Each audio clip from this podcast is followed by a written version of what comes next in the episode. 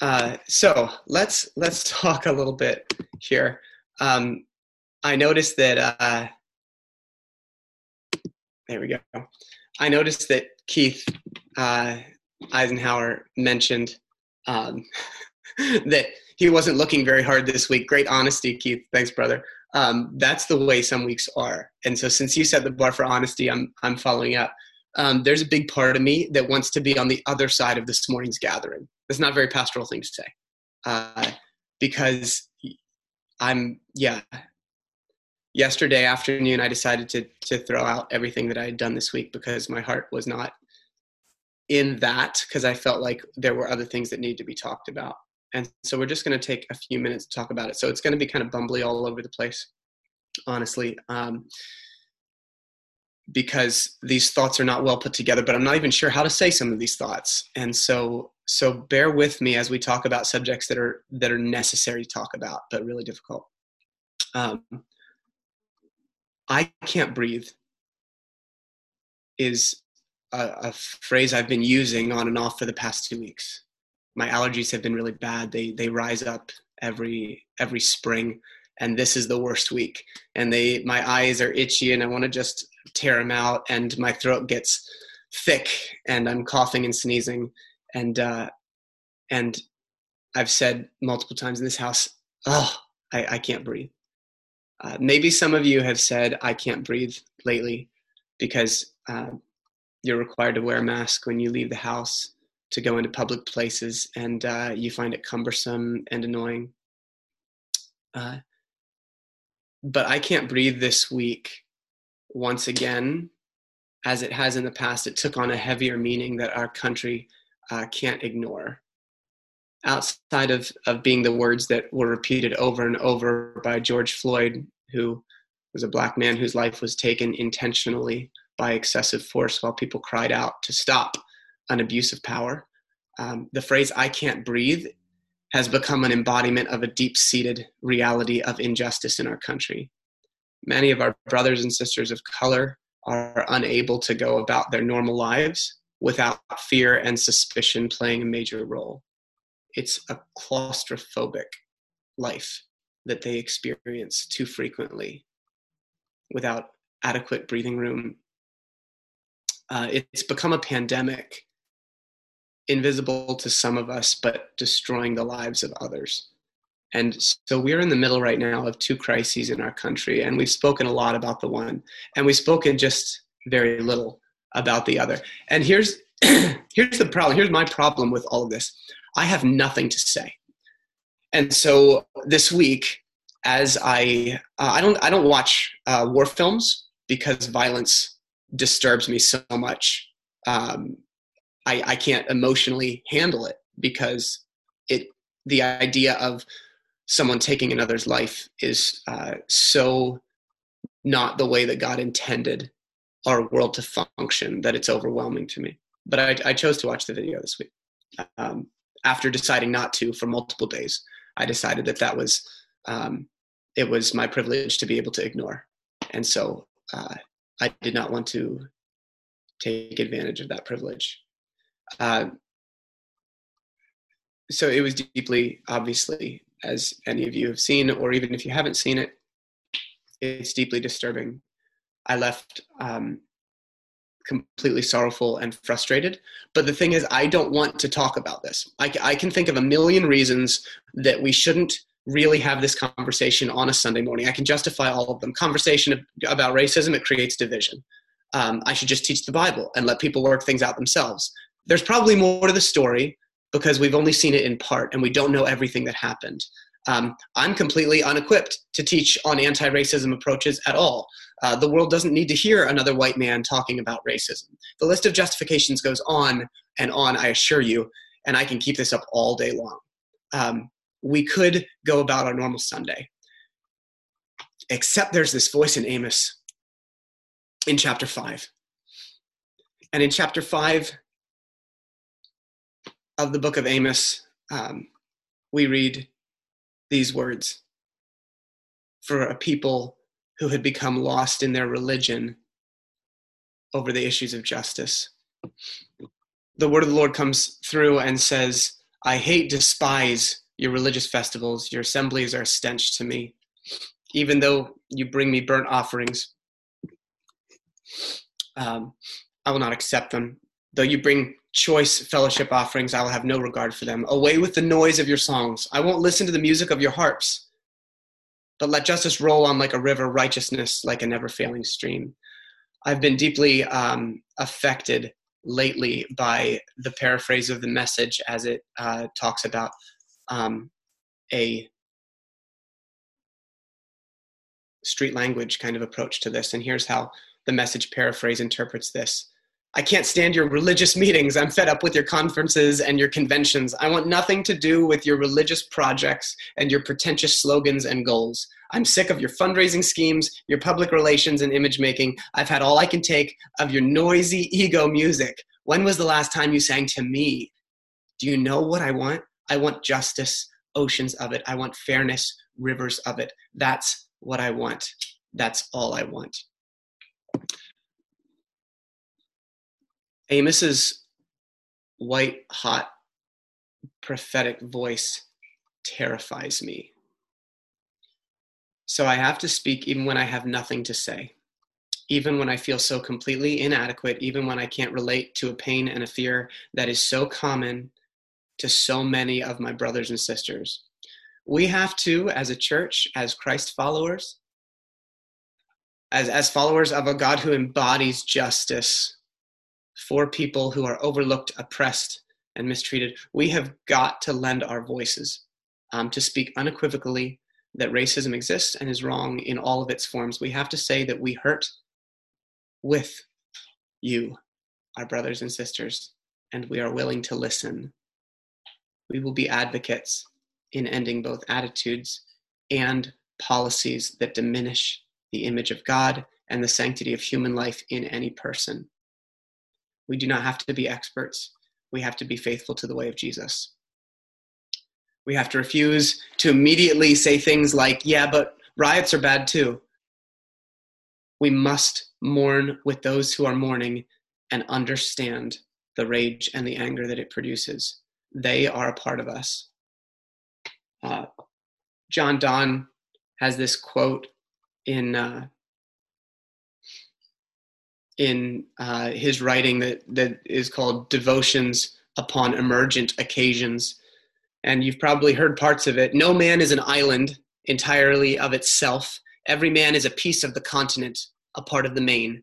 If a clod be washed away by the sea, Europe is the less, as well as if a promontory were, as if as well as if a manor of thy friends or thine own were.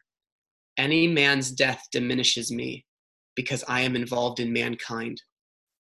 And therefore, never send to know for whom the bell tolls, it tolls for thee. The words, any man's death diminishes me because I am involved in mankind, means that we're diminished today.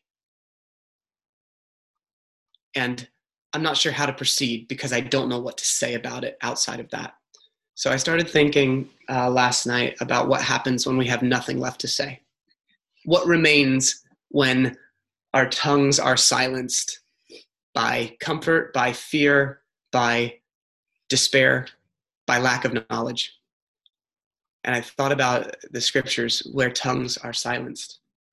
And it was impossible to ignore 1 Corinthians chapter 13, the only time in the scriptures that I think about tongues being silenced. And so Paul speaks and he's writing in his famous chapter on love and he says but where there are prophecies they will cease. Where there are tongues they will be stilled. Where there's knowledge it will pass away. So there's a time when tongues will cease when the things that we say will end and we have nothing left to say. There's times where our knowledge will be left short and we won't know what we won't know. But when completeness comes what is in part disappears and after all of these things have gone, after there's nothing left to say, now these three things remain faith, hope, and love. But the greatest of these is love. So I guess we should talk about faith, hope, and love for just a few minutes. Uh, and I'm going to lend my voice to the voices of others. faith is about trusting about who you are trusting in. Jesus says in Luke 4, he's come to do things like proclaim good news to the poor, proclaim freedom for the prisoners and recovery of sight to the blind, to set the oppressed free. These are the things that Jesus said he came to do.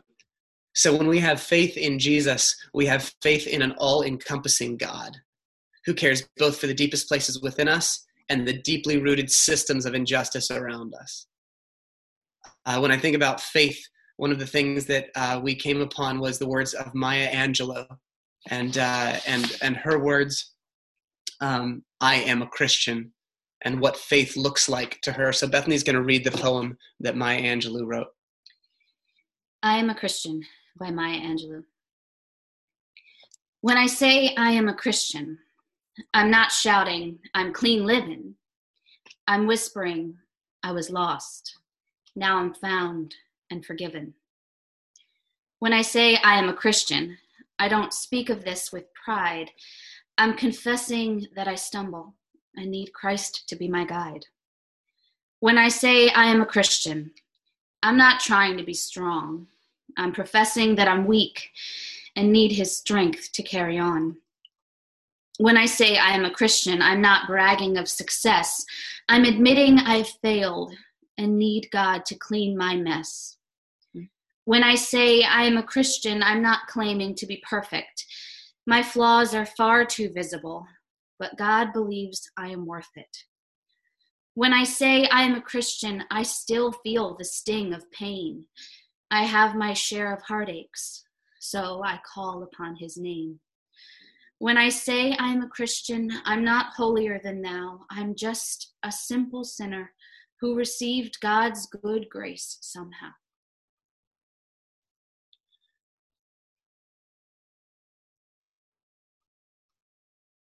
When we aren't sure what to say, and when our hearts break, we choose to have faith in the God that makes us something different we choose to have faith. We choose to be Christians over and over again every day, knowing that God's the work maker, God's the one who works.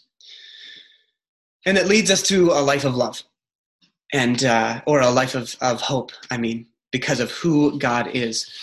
So as we think about hope, if faith is about who we are trusting in, hope is about what we are looking toward as we have faith. Uh, it's about it's about holding on so uh, in a uh, in a, a, book called Out of Sorts: Making Peace of an Evolving Faith, uh, author Sarah Bessey writes on hope in a way that I believe is appropriate when uh, when nothing much is left but faith, hope, and love. So Bethany's going to read an excerpt from uh, her book about hope. I think one of the most important things I can hang on to as I follow Jesus through this world is hope. In fact, I've come to see hope as a radical act of faith and courage, an embodiment of the kingdom, and vital to our work for justice. Because I believe in the redemptive movement of God, moving the story of humanity further into God's purposes and heart for us, one story at a time.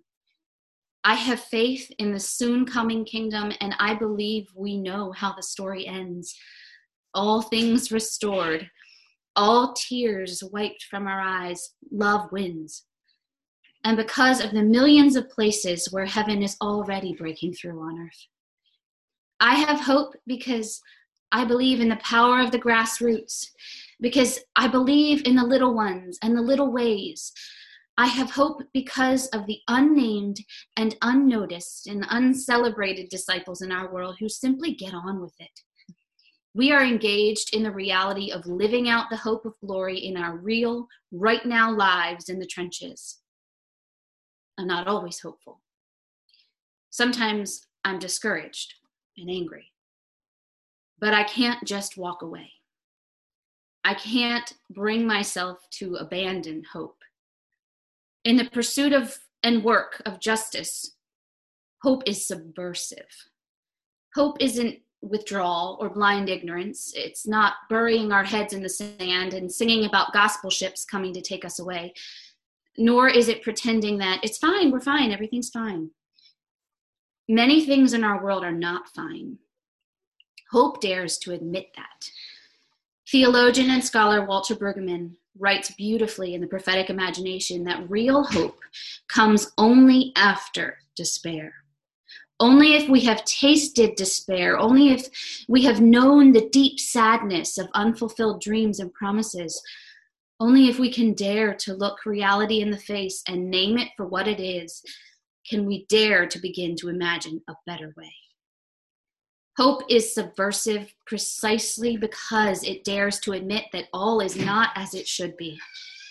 And so we are holding out for, working for, creating, prophesying, protesting, and living into something better. For the kingdom to come, for oaks of righteousness to tower, for leaves to blossom for the healing of the nations, for swords to be beaten into plowshares, for joy to come in the morning, and for redemption and justice. So when we have hope, we do not simply think that something will get better one day. We act toward it. Hope is acting in a way that confirms what you will believe that God is doing something good and holy in the world, that there is transformation possible, and that we can be a part of revealing God's heart in our own actions. Which leads us then to when everything's running low, the greatest of these things is love. Uh, the passage that brought me to thinking about this idea of when I when there's nothing left to say uh, is the passage that teaches us if if faith is understanding who we are hoping or if faith is understanding who we are trusting if hope is understanding what we're trusting in then love is being committed to the method by which we practice our faith and live out our hope.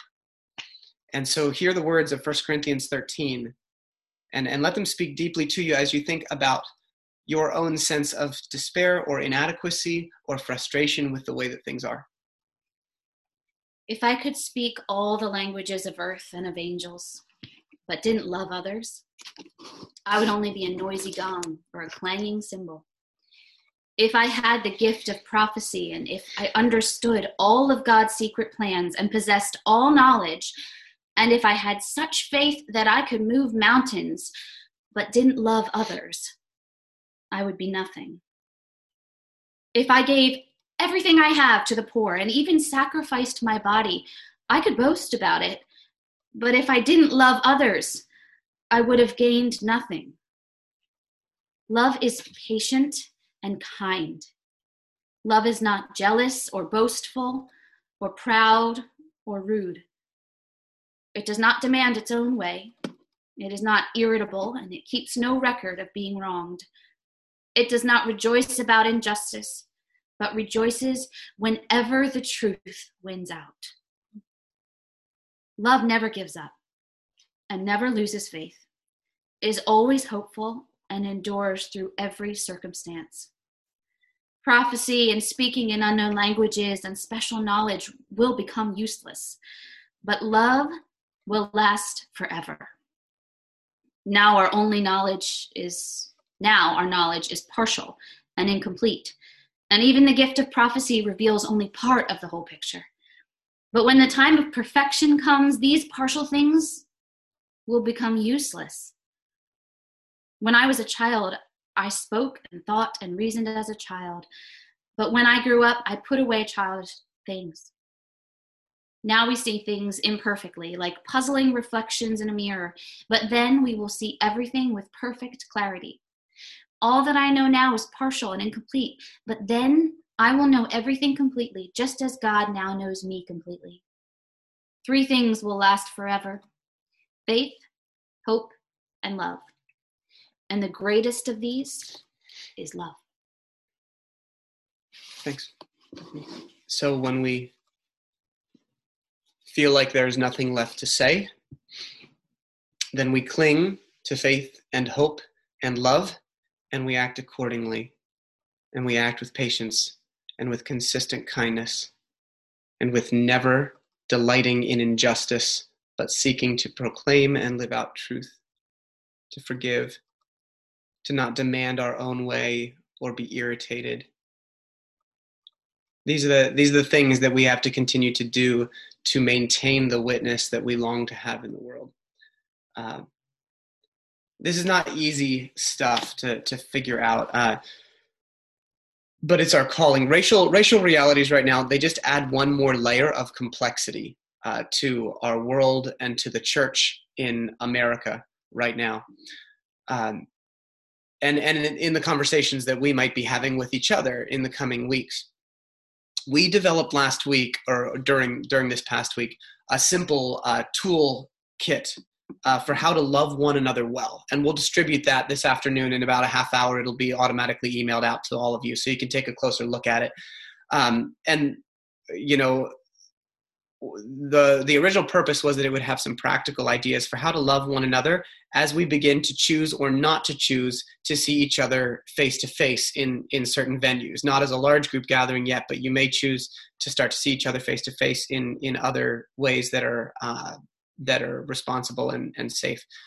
Um, that was the original purpose, but the image that we created is relevant far beyond COVID 19 and, uh, and involves the importance of understanding and communication. So I just wanted to share that with you uh, briefly.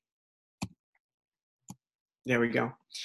Um, and so, so we created this because when when we understand these things and hold them solid we are able to have meaningful conversations with all sorts of different perspectives and we are able to hear and understand each other in new ways and the church in the, in the united states right now needs to practice this and so i made a matrix between um, low communication and high communication and low understanding and high understanding if we function in this lower left corner with low levels of communication and low levels of understanding of one another, what happens is we just get isolated and misunderstood. Okay? So, so nobody's talking about things and nobody's seeking to understand another point of view. Now, if we have higher levels on the right, bottom right, higher levels of communication, but low levels of understanding, we're not seeking to understand where someone else is coming from, but we're having lots of conversations. That leads to a culture where offense is easily taken because everybody's doing the talking and nobody's doing the listening. Conversely, in the upper left, if you have a high level of seeking to understand one another, but you're not communicating well about it, you're left with a lot of confusion about what people are thinking. So, so you might you it's it's almost this this passive compassion that no, that doesn't work because yes, I feel for you. I'm trying to understand where you're coming from, but there's no lines of communication happening. So you might not know that. So there's there's easy confusion. But if we work really hard to, to create a culture where there are high levels of understanding, where we are seeking to understand the realities of the other person in front of us, beside us, and at the same time, we are seeking high levels of communication where we are asking questions, where we are talking, where we are sharing about our feelings, and we are together trying to say, I'm learning how, stumbling forward, but learning how to love really well. Help me understand and I'm going to ask you my questions and I'm going to share my own journey at the same time. That's where we get compassionate connection. And so that's going to be true whether you're talking about someone um, who's not yet comfortable engaging in face to face interaction at all yet uh, with someone who doesn't see it as a big deal. You people are going to have to understand each other and communicate really well to continue to have an attitude of love because it's really easy to pass judgment on either side. And it's the same thing as we talk about justice issues we must seek to understand specifically as a predominantly white church, we must seek high levels of understanding of where our brothers and sisters' experiences are coming from and having meaningful dialogue about it. Uh, so, so use this tool. Um, with the rest of it, you can see this is the first page of our PDF that we we are going to send out. The second two pages are all practical tips, mostly about COVID 19 and everything. But um, but I just want to remind you of, of these passages. You know, let us aim for harmony in the church and build each other up. Your love for one another will prove to the world that you're my disciples, John 13. May the Lord lead your hearts into full understanding and expression of the love of God and the patient endurance that comes from Christ. These are the one another's that we have to continue to lean into during this season because there are major issues in our country that are creating so much deep hurt. And we need to be agents of healing. We need to be agents of honest truth with a loving witness at the exact same time. So you can take a look at that um, in the, the days ahead. But just know that we're aware that conversations right now are tricky in so many areas. So we're praying for each other and we're seeking to have high levels of understanding and high levels of, of communication as we do. So uh, what we're going to do is I'm just going to take you through like um, we're almost out of time. I'm just going to take you through two minute, uh, just getting rid of everything that's in your mind, a guided space uh, to go on a, a, short walk with Jesus and practice some some confession in our own lives. And some of you that have a lot of baggage around things like confession, um, because maybe you had a Catholic background, or maybe you grew up where there was a lot of guilt, and so when you think about confession, you just think about how how guilty you are. Confession means proclaiming what's true. So you confess, you know, the, the scripture talks about confessing that Jesus is Lord. So it's not all just I've done wrong, um, but but it is a chance to to be still and acknowledge what is true about us and our own hearts, and what's true about God. So just take a few deep breaths, um, and uh, and close your eyes, maybe if that's helpful for you. And I want you to uh, to just settle your your spirits as we've just kind of tossed a lot of information and a lot of thoughts out. And I want you to go on a walk with Jesus. I to imagine and picture Jesus with you. It's very difficult, like we talked about several weeks ago, imagining the face of Jesus looking at you. But I want you to worry less about the face at this point, and I want you to notice the touch. Jesus puts his hand on your shoulder you recoil at first because you realize that you are no longer used to touch. But at the same time, it unlocks something in you. It unlocks a reminder that Jesus is for you and with you, rooting you on.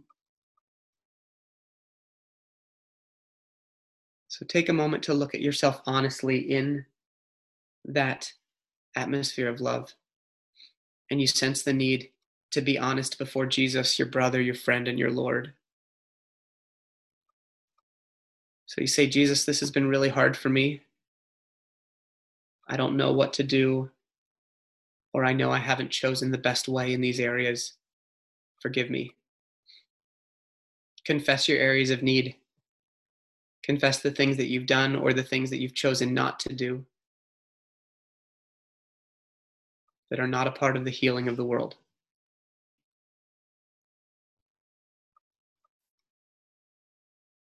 Hear the words of Jesus speaking trust in God, trust also in me. Hear those words. What will faith look like for you this week? Trust in God, trust also in me, says Jesus. What does hope look like for you this week? Though you may not see me now, in a little while you will see me, Jesus told his disciples. What does it look like for you to walk in hope?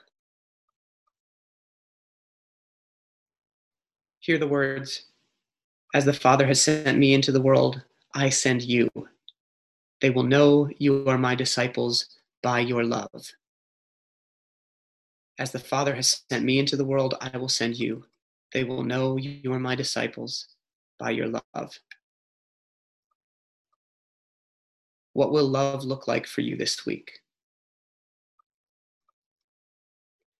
Ask Jesus to show you a new step to take in courageous love. Maybe it's a conversation.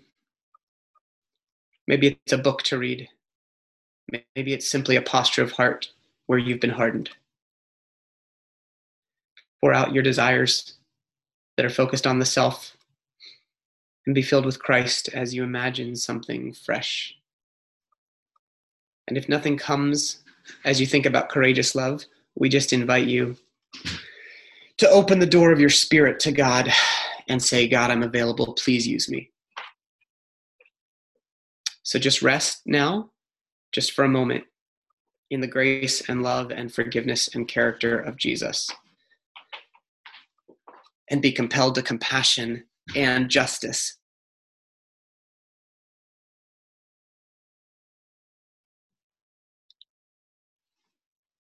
Okay. You can come out of that space. Thankful that you are not on your own in your journey, even if you feel like you don't have much to say.